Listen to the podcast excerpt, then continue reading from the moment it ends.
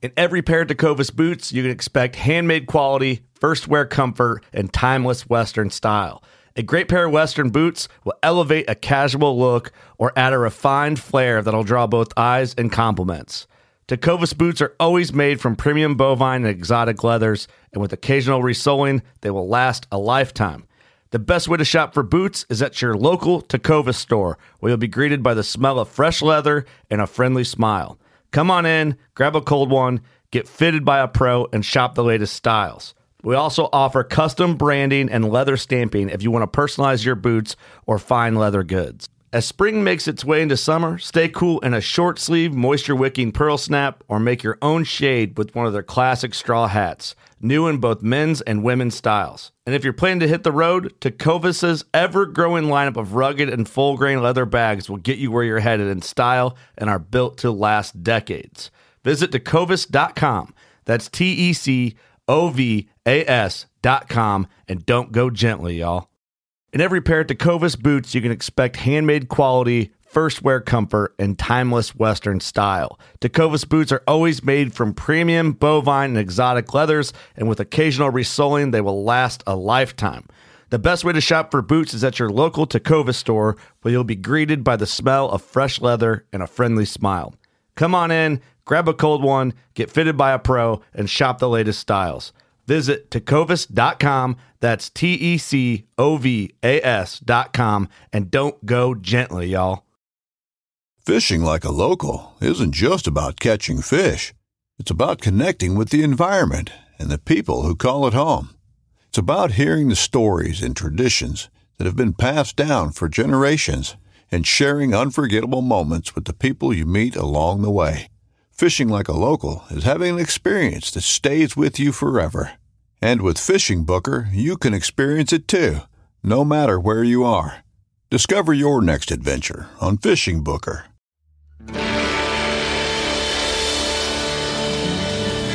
From the nation's capital, this is the Fly Fishing Consultant Podcast with your host, Rob Snowhite.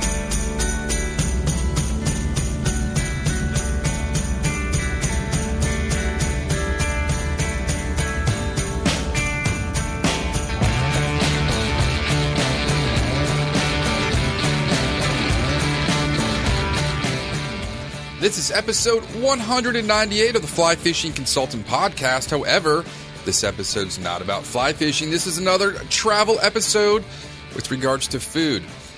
I'm continuing my spring campaign for Project Healing Waters, so if you could please donate to Project Healing Waters 2 Fly Tournament, you can Google Project Healing Waters 2 Fly Tournament. There'll be a little yellow rectangle in the bottom corner of the website. Please view that. And if you did not watch 60 Minutes, on April 1st, please look up that episode featuring uh, Brian Mancini, who was involved with Project Healing Waters. It's an episode all about PTSD and traumatic brain injuries.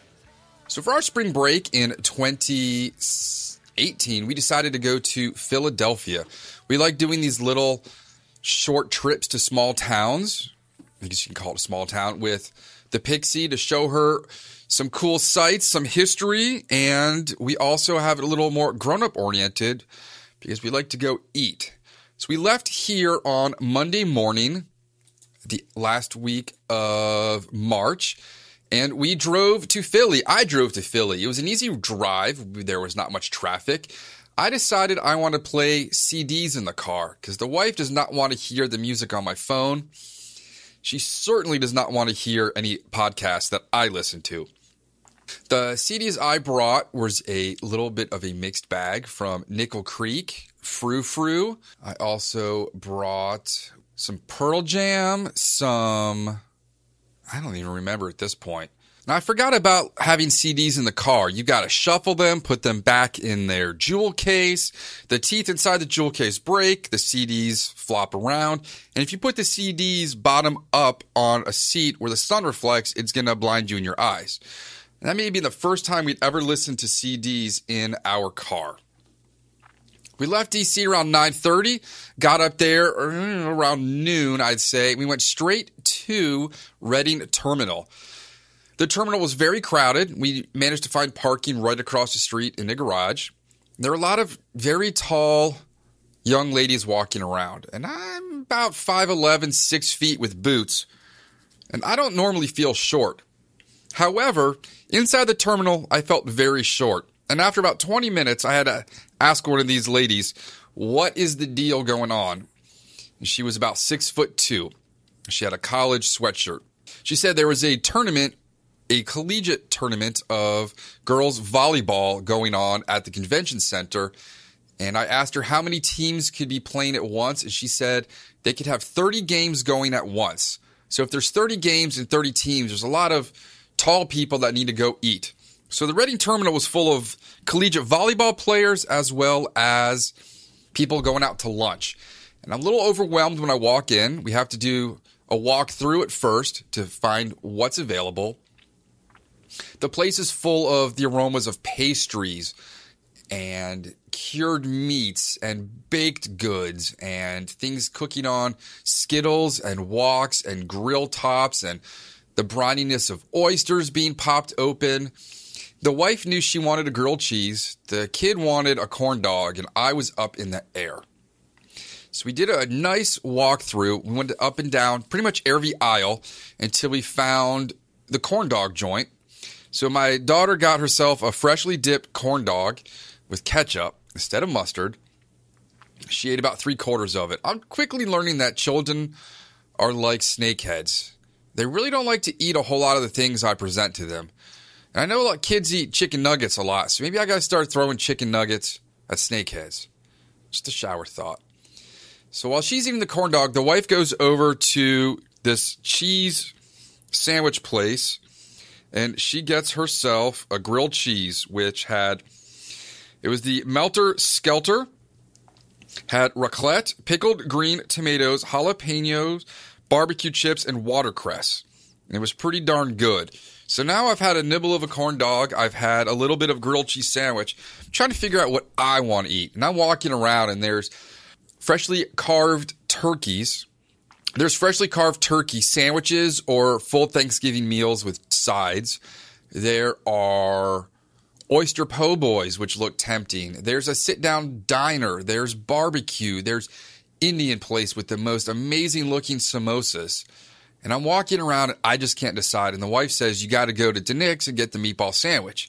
That's the place that's famous for the roast pork that's dipped in some kind of liquid. I think Broccoli rabe, you see it in all the travel shows. They go there. Adam Richman goes there. Andrew Zimmern goes there. So I get in line. I get myself a meatball sandwich.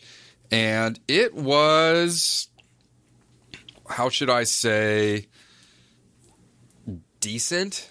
It wasn't that flavorful. The bread was pretty good, and I paid an extra dollar for sharp provolone, which was only at the bottom. And maybe one out of 10 bites actually got me provolone. And I was told not to eat the whole sandwich because we were going out to dinner in a couple of hours. So I ate half of it. It was it was okay. It filled me up. It was warm. Not one of the best sandwiches I've ever had. If you're going to DiNic's, I would skip it. Don't bother getting a meatball sub from there. I've had better meatball subs at home.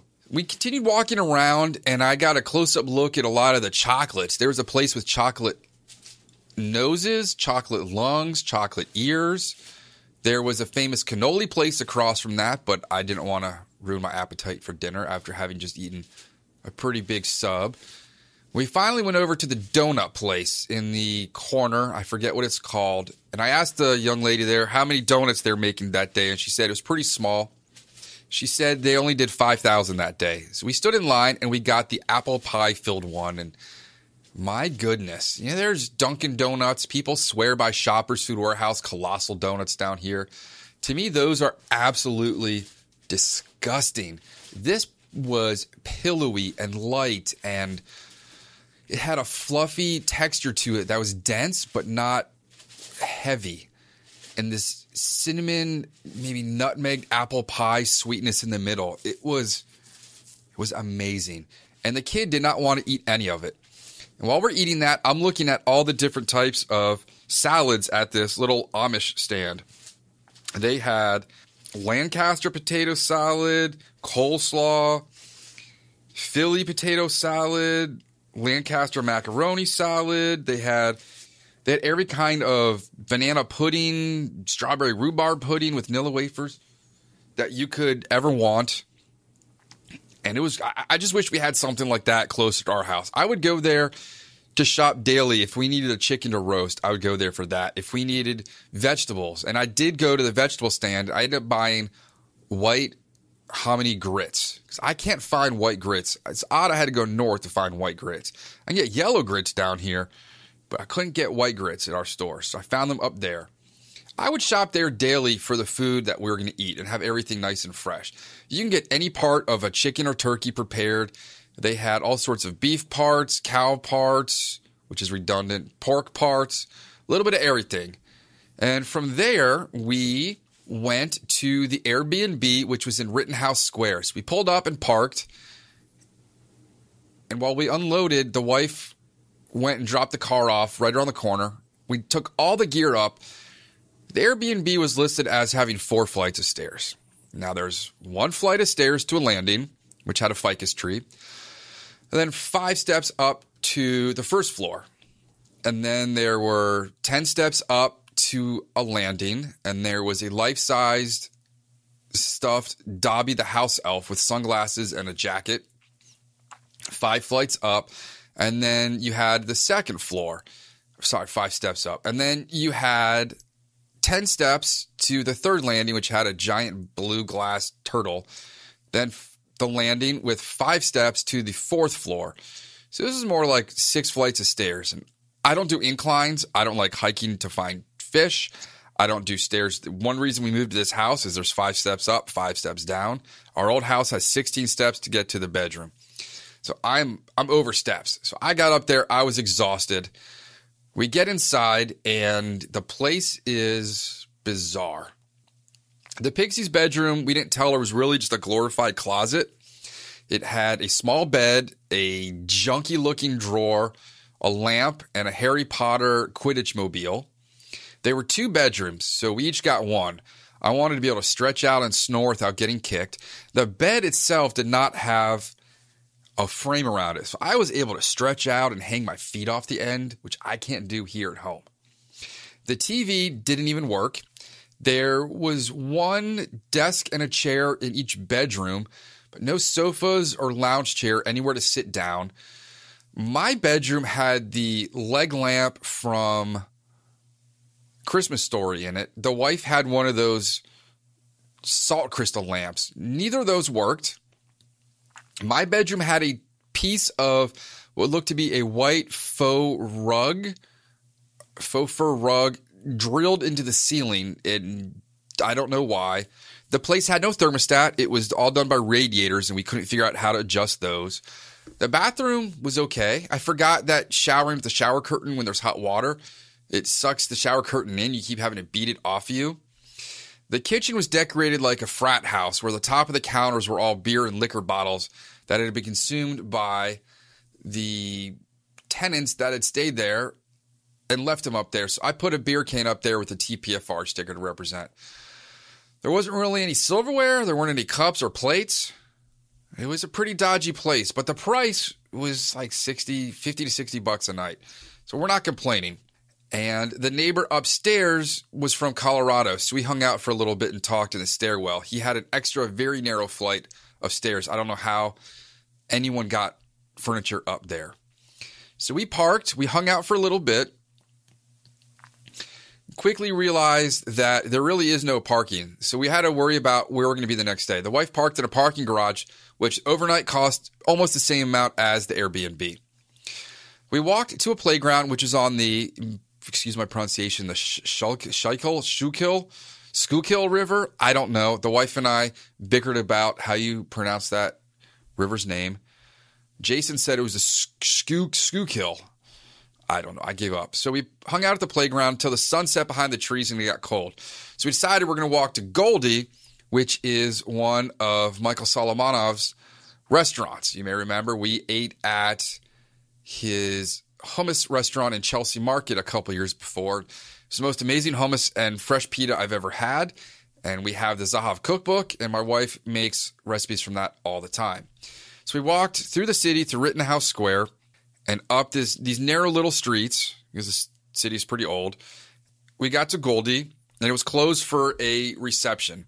They were having some sort of spring party for employees. So we were a little upset. We went back down to some other restaurant that had like a bread shop, and cheese shop, and meat shop, like a quick takeout place. And all the food there looked like it was prepared in the morning. So I was like, I'm not eating a 10 hour old sandwich or whatever else they have prepared for takeout. So I was a little upset. The wife finds this vegetarian place. I didn't realize it was all vegetarian. I was about ready to order the buffalo chicken sandwich, and it's spelled chicken, C H I K apostrophe N. My wife says, You know, that's satay or seitan or tofu or whatever. It's like, man, I'm just not in the mood for a vegetarian knockoff meat sandwich tonight. So the wife gets some kind of big salad, and we walk back to the Airbnb, and I stop off at the Chinese Thai takeout, and I decide to order some takeout while they go upstairs. I get curried beef with rice, and it was a big portion, thinly sliced beef, a nice kind of syrupy sauce. Expect what you get at a takeout. Walk upstairs and we eat around the communal table and have that. And because there's no TV or anything else to do, everyone sort of goes to bed, retires to their rooms. I try reading, but there's a very dodgy overhead light. So that didn't work out. I started reading up on my Steelhead book that I've been reading, and I was finishing a book about extinct mega fauna in North America. Went to bed fairly early. The wife's window was against the road. Mine was against an alley. So she didn't sleep all night because of the street noise. Now, I also had wanted to go to this Belgian place that had Pliny the Elder on tap, but at that point, walking to the vegetarian restaurant, the wife didn't want a sit down meal. I was all ready to have chicken fingers and pub fries and a Pliny the Elder. When else can you find Pliny the Elder on tap? So that was our Monday. The food scene on Monday for me was meh.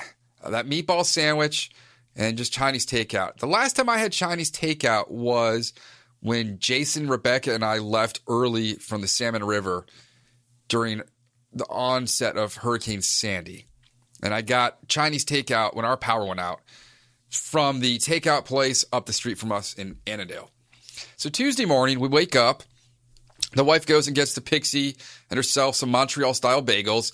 I eat the leftover of that meatball sandwich, and it was just cold and dense and kind of the same as it was the day before, except the temperature was clo- uh, cold. We get in the car and we drive to the Ben Franklin Museum, and we're trying to find parking, and the roads over there are pretty crazy. There's two sets of roads down that main strip leading to the Rocky Stairs, and we couldn't figure out how to make a left to get to the museum. We finally got to the museum and got two hour parking. I went to that museum with a buddy of mine from camp named Josh Small back in maybe 1988. It's been a long time since I went there. If you hunt enough, you learn the truth. What you seek speaks a language and knows it well. That's why every Primo's call for everything you hunt is made the right way. We sweat every detail so you get more out of every hunt, and nothing leaves our hand until we know it'll work in yours. Because we don't just make the world's best calls, we speak the language. Primos. We pay the entrance fee and we go in and we start looking around. There's a lot of things cool for a kid to do. We go and see the giant heart exhibit, which I went through when I was a kid. It was more difficult to walk through a three story heart at my size and height now than it was when I was 10 or 11 years old. And we got to see how much blood's in a human body. We got to see the size hearts from crows to sheep and goats to cows and ostriches. Then we went into an exhibit about electricity because it's Ben Franklin Museum. And you got to shock yourself and play with all sorts of static electricity things. That was pretty cool. We went upstairs to the sports zone, which was full of crazy boys. I've got a six year old girl, so I'm used to little girls hanging out and playing with dolls and Shopkins and Play Doh. I'm not used to crazy little boys smashing and crashing and breaking things and being extremely hyper. So we try to do some of the sports things. There was one thing where you can squeeze and determine which hand is stronger. And I wanted to see, all right, let's see about fly fishing. They always say reel with your right in salt water because your right hand's stronger. And I squeezed and I squeezed the two things, and the right one came out to 65 and the left hand came out to 20 something. Right hand definitely stronger, but I prefer to fight a big fish with my stronger arm and reel with my left, if that makes sense. I've mentioned that before in podcasts. So then we go from the crazy sports thing where you could practice surfing and shooting hoops and jumping to see your vertical reach and play with fake hockey stuff and skis. We went over to the Isaac Newton room where those boys were even crazier because you could swing ropes and smash bowling balls together. The young lady was mostly interested in a pendulum with sand because my kid likes sand and I do not. And she even said before Dada gets here, he's not going to like this because it's full of sand. Had cool optical illusion stuff and a bunch of zany, funky stuff you could play with. You could lift bowling balls on ropes and drop them, and those boys were just giving me a headache. I wanted to shoot them all with tranquilizers. From there, we watched a kid go across the atrium on a sky bike, and we saw a couple more exhibits. We saw pretty much everything we wanted to see in that museum in a little over an hour. So we got back to our free parking spot and moved on to the next location. The weather again was kind of kind of chilly. We drove, I want to say, to South Philly to El Compadre. You're going to want to write this down. L E L Compadre. C O M P A D R E. And you know that my thing is fishing, the wife's thing is food. She can find the best restaurants anywhere she's going and know what day to go there and what to order. And we pull into this little Italy neighborhood, which was all Latino. The sidewalks were covered by this really cool old awning. So you could walk back and forth, especially on a day like this where it's kind of cold and drizzly, and not get wet. We parked the car. Again, down here, as opposed to Rittenhouse Square, there's a little bit more parking. We walk in and it is packed. There are four tables and then one long table against the wall, sort of like a lunch counter. The place is about the size of the bedrooms in the Airbnb. Oh, yeah, I'm going through my pictures. We also bought some cranberry honey at the market. And the wife got some awesome local coffee too. She has been brewing that in the house, smells awesome every morning. Whatever, it's a rice, some kind of beverage. So she ordered that. I ordered the chorizo and potato torta.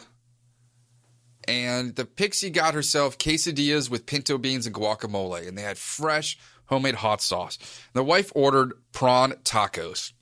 And these prawns were probably 10 inches long with antenna that were 12 inches long. And they were plated absolutely stunning. They were cooked with some kind of onions. They were topped with guacamole and micro beet greens on homemade corn tortillas, the one was making behind us, on handmade clay plates with a wedge of lime. And they looked like in a normal restaurant, it should have been a $25 entree. It was $10.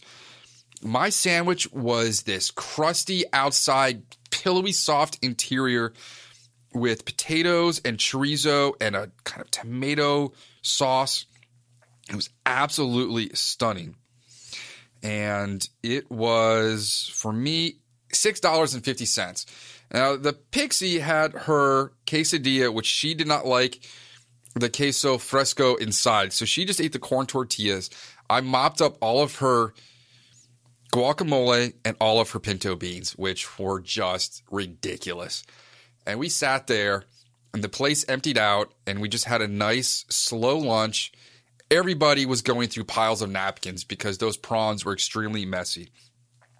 I pounded about two pints of ice water, and then we decided to bundle up and just walk around that little neighborhood, and we found Geno's and Pat's, those famous cheesesteak places, which I wasn't going to visit. I heard them talking to people. It was just a bit obnoxious.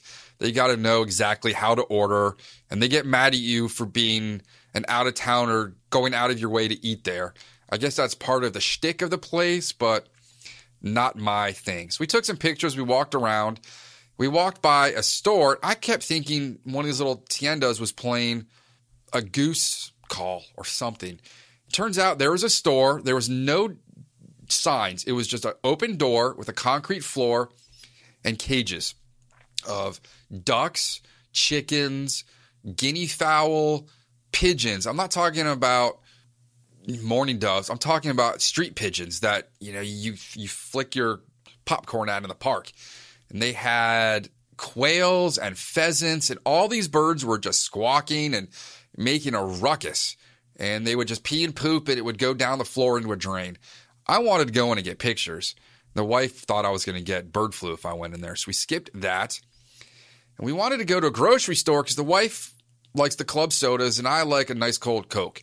So after walking around a bit, we could not find a single grocery store, but we found a park, the Chew Park. And all the last two days, my daughter had been finding pennies on the ground. And it's always been my philosophy to pick up a penny and keep it. And the reason goes back to a NPR article in 2002, and it was an interview with the daughter of the artist that created the artwork for the penny. She said she would never be able to walk by, or she never does walk by a penny on the ground and leave it there because that is her father's artwork, and it's disrespectful for her to see her father's artwork on the ground. And if you want to make a six year old excited, you find pennies. And then we found some quarters in the park, and she was more ecstatic. The park was cold. There were some kids playing. There was a soccer ball that was destroyed by dogs, had holes in it. So we kicked that around. And then some kids showed up on mini motorcycles, which was pretty cool. These things were the size of smaller than my daughter's tricycle. It must have been gas powered. They were going all over the park. And we decided that we were going to leave there because it was too cold. We're going to go to this cocktail store. I had Googled yeah, bucket list things to do in Philadelphia. And this place came up. We like to entertain. We've got a cool cocktail lounge in our house. We've got some cool cocktail tools and accoutrements. We decided we'd go over there. So we drive across town. Still didn't find a grocery store. And we park near the woman that made the American flag. I want to say Susan B. Anthony, but that's not her. She's the lady on the coin.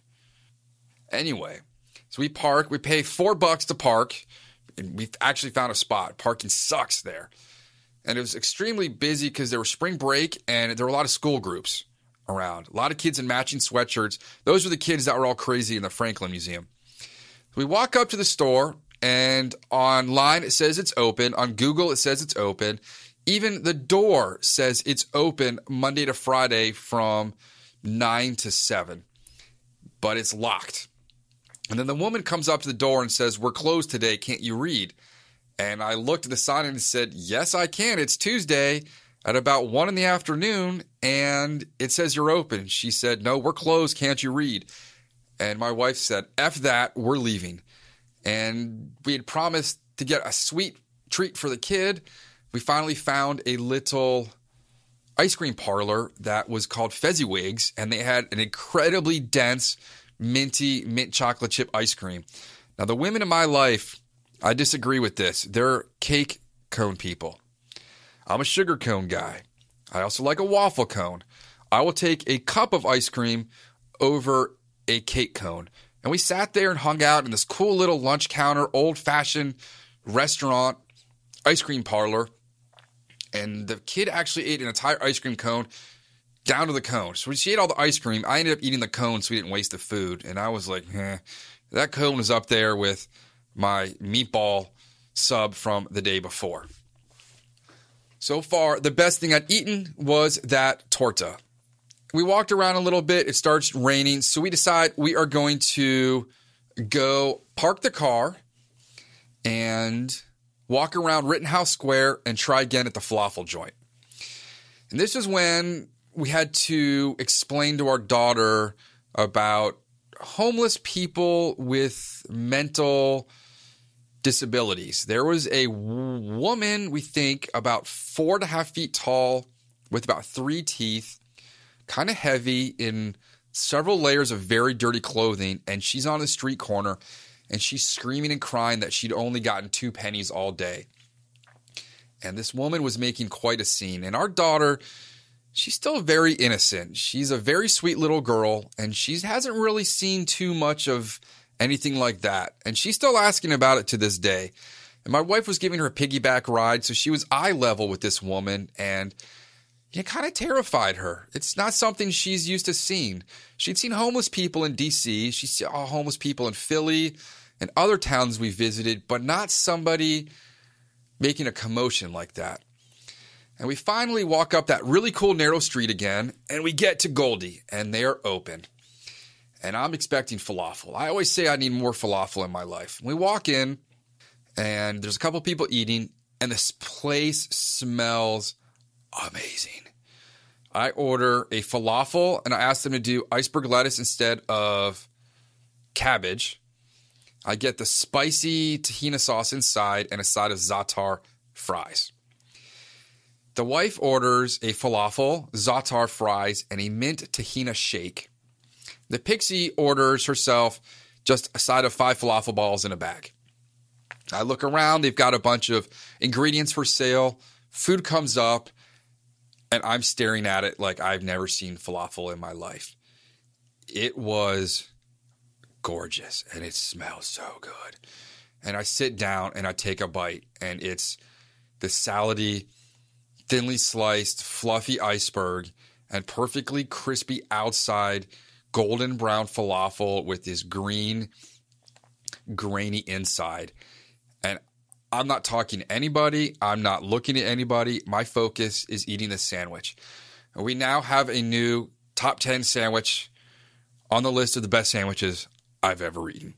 This may have been the best sandwich I've eaten since Nashville last year with the brisket, pimento cheese, and poached egg on top.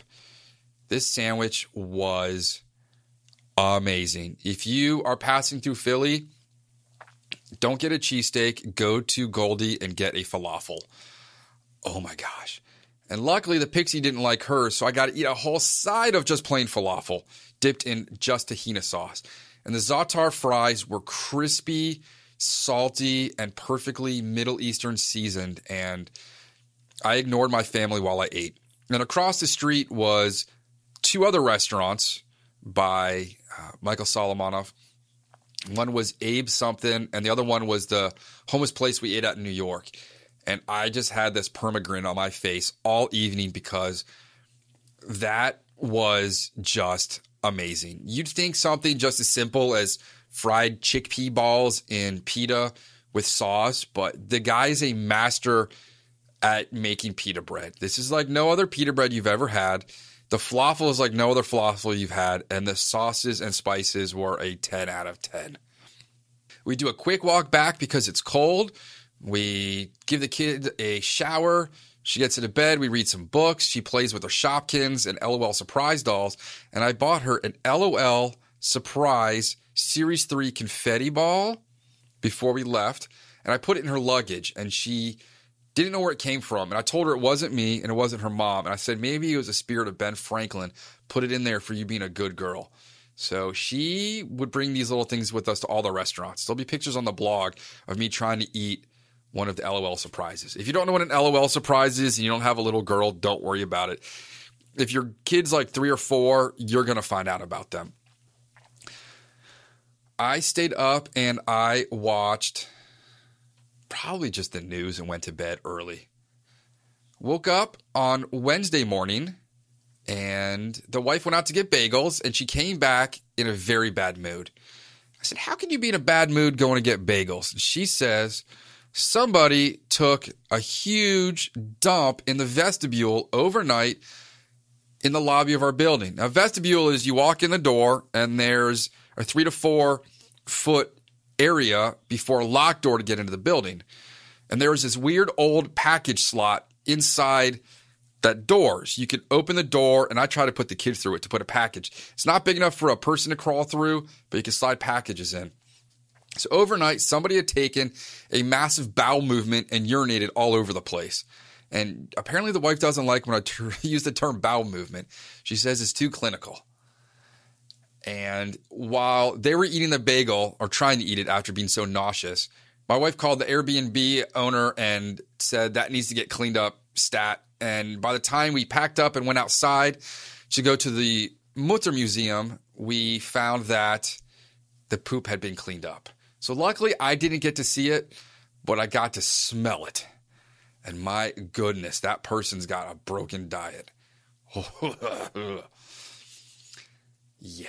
So we walk a couple blocks, we find the car. So the deal is you got to move your car every two hours, except after, I think, six. So throughout the day, we'd be moving the car strategically close to the Airbnb so we would know when we were going to the next place, we could hop out and get it. So we hop out, walk three blocks, get the car, drive to the Mutter Museum. You've seen this place on a ton of travel shows. I've been wanting to go there for a long time. It is a history, it is a the Mutter Museum is a museum of medical oddities. Just Google it because I can't show you pictures. The inside of it contains donated organs and humans and body parts from people whose families are still alive, and it's considered disrespectful to take pictures of some of these things.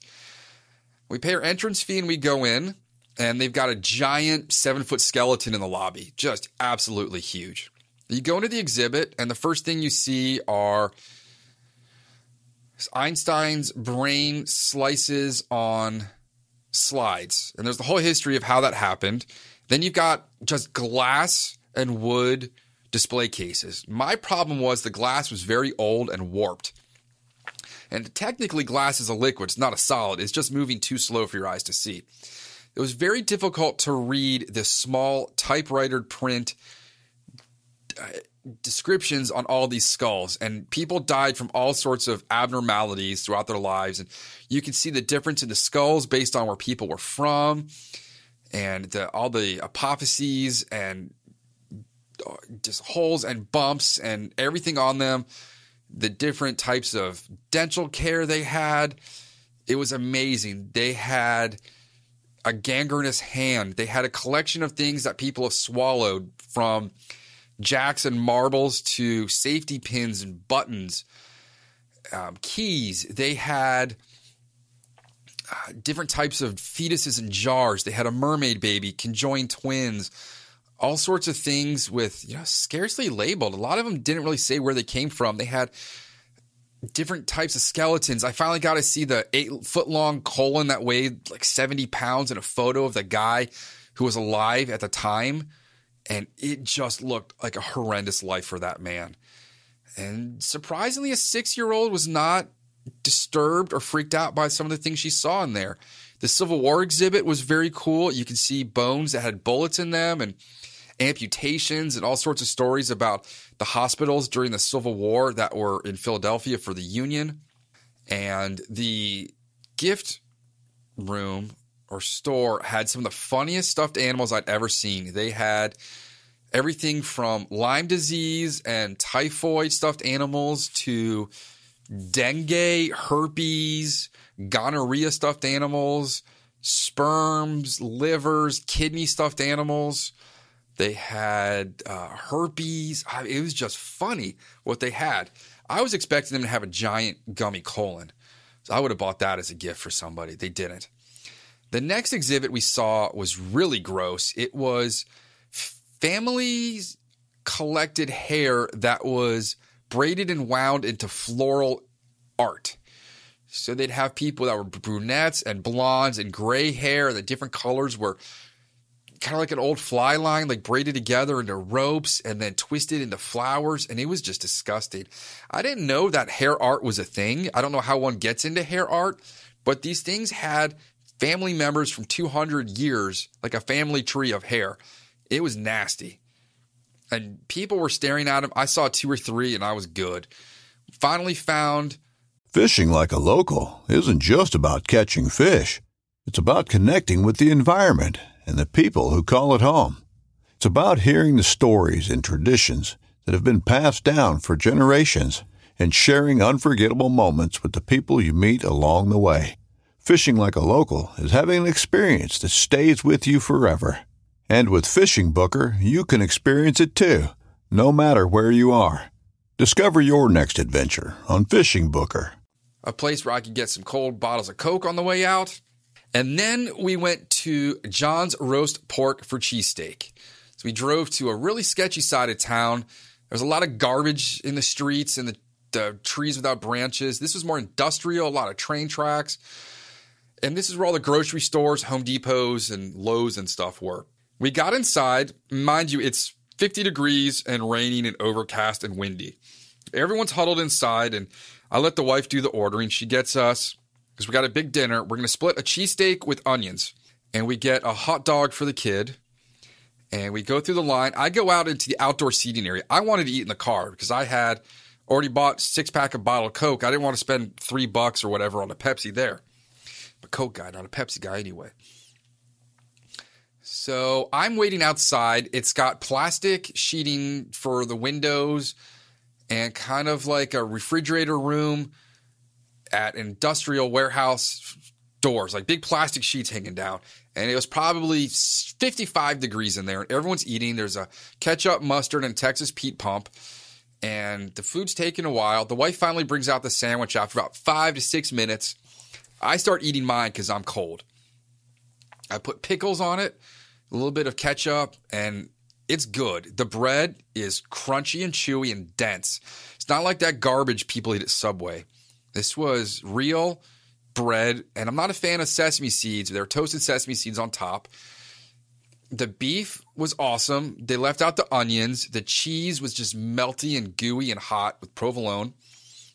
The pickles brought out some saltiness and crunchiness, gave a little bit more texture, and the ketchup just kind of filled in the extra spots. And then the wife came out with onion rings and the hot dog for the kid. Of course, she put ketchup on the dog. And then the wife came out and started eating her sandwich full of banana peppers, and she got Philadelphia long hots on hers. I never heard of long hots before. It's just a long hot pepper that's cooked whole, and you put them on a sandwich. We're going to be making those this summer at our house. We finish up our sandwiches. At least I'm done first, and they call my wife's name again. Now she needs to start using Snow White or a made up name because nobody can get her first name right somehow they made us two sandwiches. And I said, we didn't order two sandwiches unless that's the one with onions, because our first one didn't have onions. I said, I'm more than welcome to eat that thing.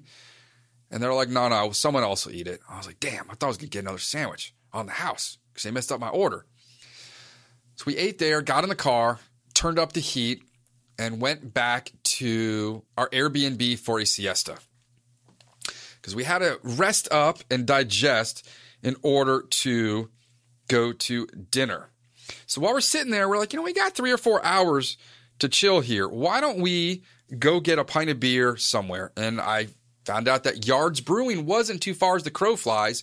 It's about a 20 minute drive with traffic. So we drive over to Yards, and I've been a fan of their beer. Kind of not been drinking it that much in recent years. I'm going to start drinking it again soon. Absolutely beautiful brew pub, state of the art, big dining hall inside with beer garden tables. I order a nitrogen ESB. I'm starting to get more into beer with nitrogen than carbon dioxide because it doesn't fill you up. The Pixie got herself a freshly made root beer, and you could taste the herbs and stuff in it. That was better than my beer. I could have sat there and drank those all afternoon. The wife got a flight of beers, and I wanted to order the bar menu snacks. They had uh, it was a Reuben, not like a Reuben slider, but more like Reuben Reuben balls. And if your name's Reuben, sorry, but they had Reuben balls, and it was basically a Reuben wrapped up and deep fried with Thousand Island dressing. Sounds awesome to me. And if the beer and root beer is that good, the food must be awesome too. They didn't have any beers for sale there to bring home that we couldn't get here in Virginia but they probably had 20 beers on tap. And I wanted to stay longer, but time was pressing.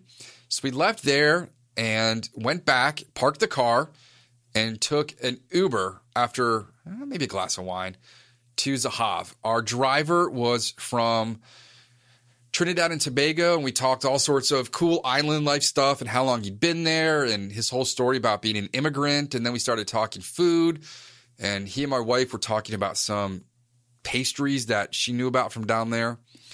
And then we get to Zahav. Now, Zahav is the cookbook my wife most frequently cooks from.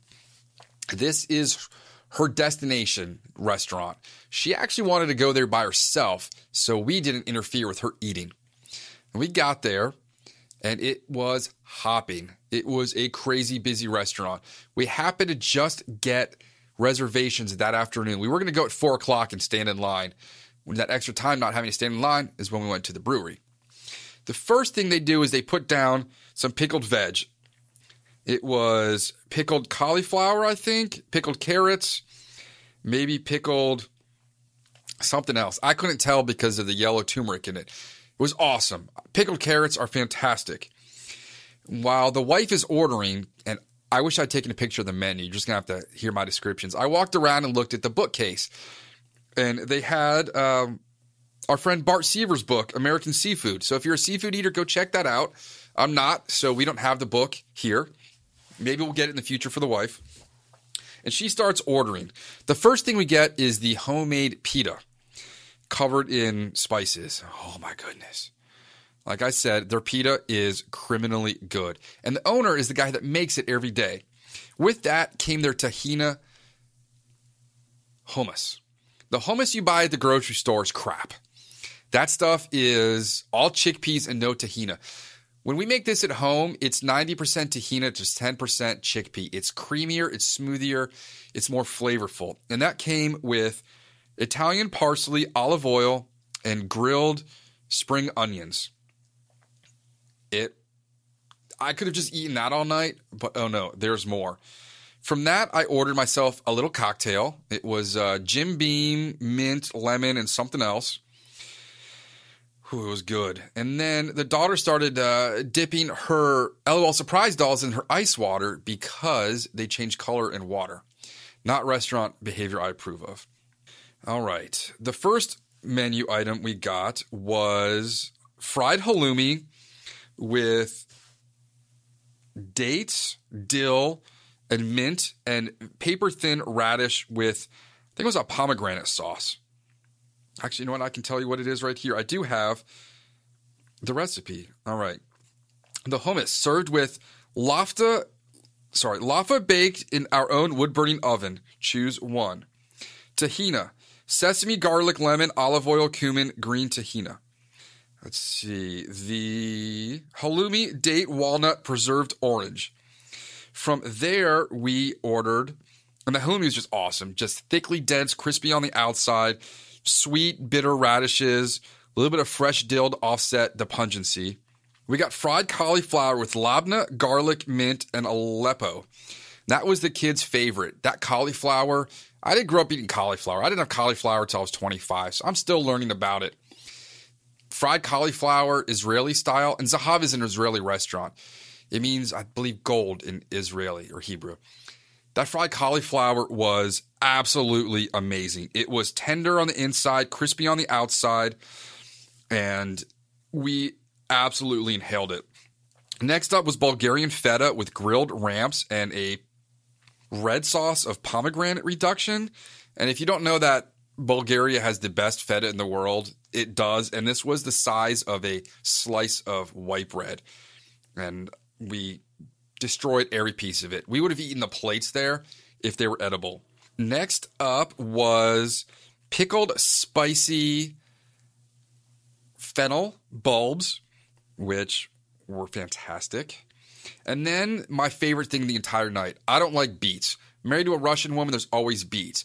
These beets are coated in salt, oven roasted, then peeled, shredded, and grated, mixed with herbs, spices, and the tahina. And the tahina overcompensates for the earthy pungency of the beets. I can't tell you how amazing that is. And the wife made it when we got back, and it is absolutely ridiculous. If you don't like eat beets, you're going to like it. And the brilliant red of it. We got a small piece of challah bread filled with sable fish and some mixed vegetables and dill, which I didn't eat. Um, I didn't want to eat any of it because it was kind of stinky like fish. However, the next dish to come out, believe it or not, was bronzino. Now, bronzino, if you've read the book by Paul Greenberg, is like the worst fish to aquaculture. It's just horrible to grow and to feed. But you know what? After a pint of beer, a sip of wine, and this cocktail, I dove in. It was pretty damn good. The wife couldn't believe I was eating it, and it was over this creamy yogurt sauce with cucumbers. I had one nibble, and that was enough for me. I might be eating some salmon in the future if you listen to one of the upcoming podcasts. The next came out was the most fluffy basmati rice I've ever eaten.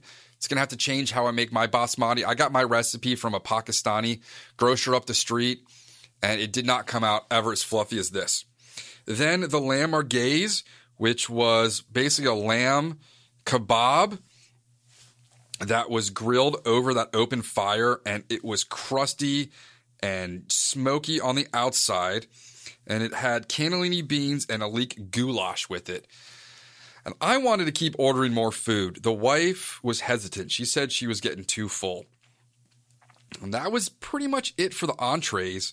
The dessert, I can't even explain. It was this custard made with a floral something with cookies and dates and pomegranate seeds.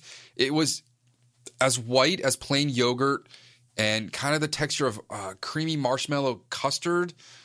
And it just had this aroma, and it was amazing. The other dessert you never believe was roasted squash, which had this stringy cake like texture to it.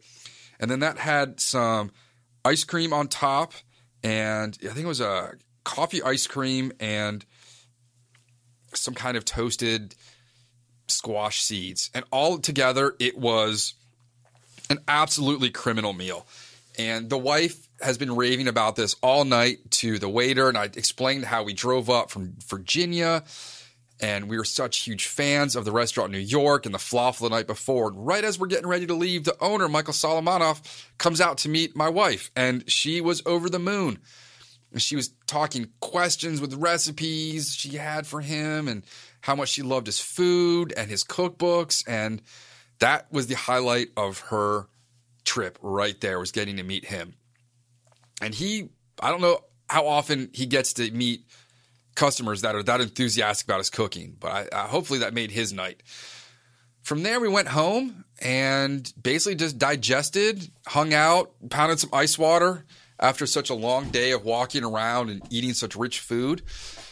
We got up early Thursday morning, and the plan was to pack, get everything loaded up in the car. So the wife had to go get the car. I took most of the stuff down all those flights of stairs, hung out a little bit with Dobby. And then we decided to go get provisions and sandwiches at the P&S Ravioli store. Now, if you look it up, there's more than one P&S Ravioli store. This is the one that has the sandwiches. So we drove down there, and I was told that you would see people parking on the medians of the street. And sure enough, there were people parked on the street medians down there. We went in and the place was tiny. It was it was like a little corridor. It was full of meats and cheeses and frozen foods. And it was about 9:30 in the morning. And we didn't go out to breakfast, so we ordered sandwiches to eat there and then on the road. I got a spicy hoagie. It was the spicy Godfather, hot dry capicola, sharp provolone, hot sopressata, and then some kind of hot salami with the olive oil and that crusty bread and the toasted sesame seeds and some sliced onions and very thinly sliced tomatoes and very thinly sliced onions and it was good. It was so it was so damn good. You have no idea. You can't get a sandwich like that where I live. You can't get bread like that where we live.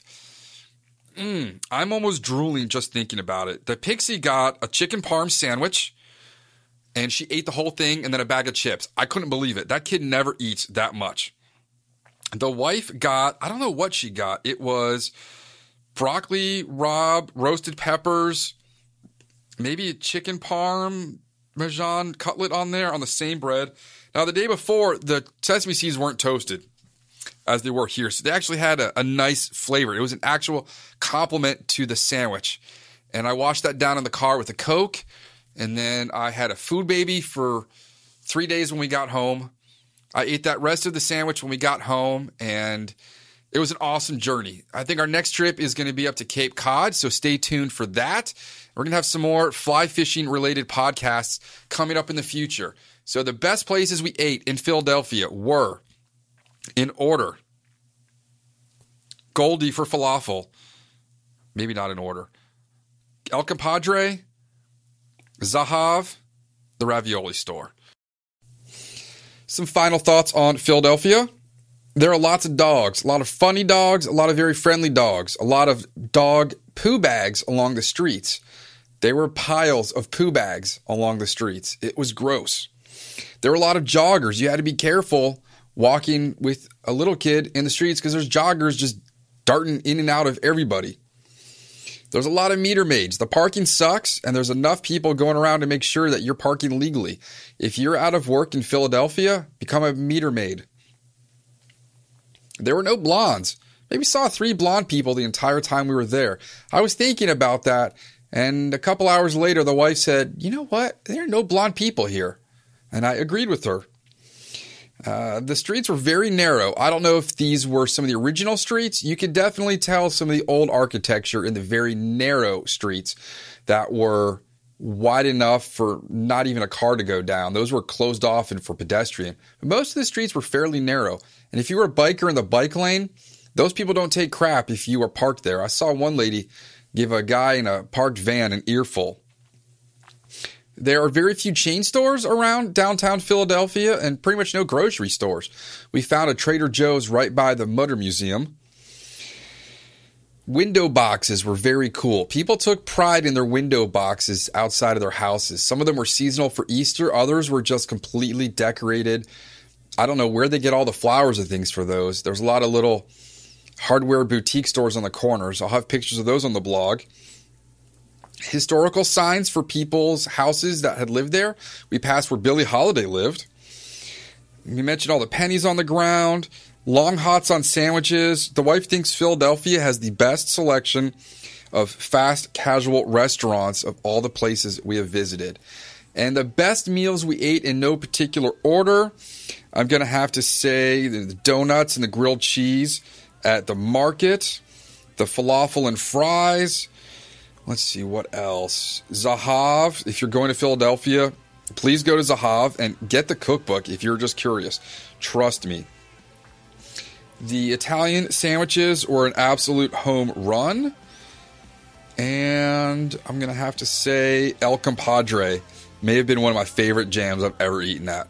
I definitely want to go back to Yards Brewing Company. And that sums up our trip. This is it for the non fishing podcast. There's no fly shops in Philly, so I couldn't go visit one of those. Stay tuned for some cool interviews coming up, a little bit of shad talk, and please, if you haven't donated the Project Healing Waters 2 Fly tournament, please do so. We got our assignments today from Dave Foker, so I am absolutely looking forward to that weekend. I will also have some stories from that on the podcast. Thanks for listening. Thank you for joining us for the Fly Fishing Consultant Podcast. For more information or to contact Rob, please go to www.robsnowhite.com.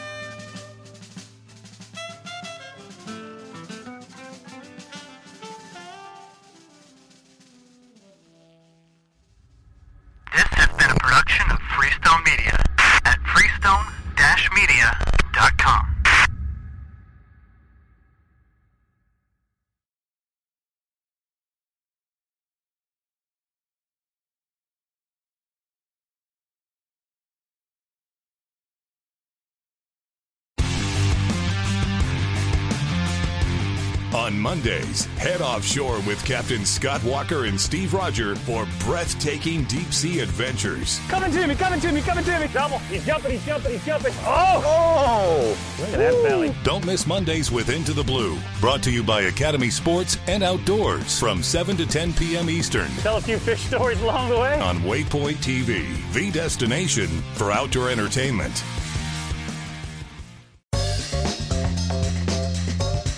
Join Captain Justin Leake and Meredith McCord for the best fishing action along Panama City Beach. Tune in to Chasing the Sun every Sunday at 9:30 a.m. Eastern on Waypoint TV. In Wild Country, rules were not created by man. Don't miss Wild Country, Wednesdays from 7 to 11 p.m. Eastern. Presented by Primos. Speak the language. Waypoint TV, the destination for outdoor entertainment.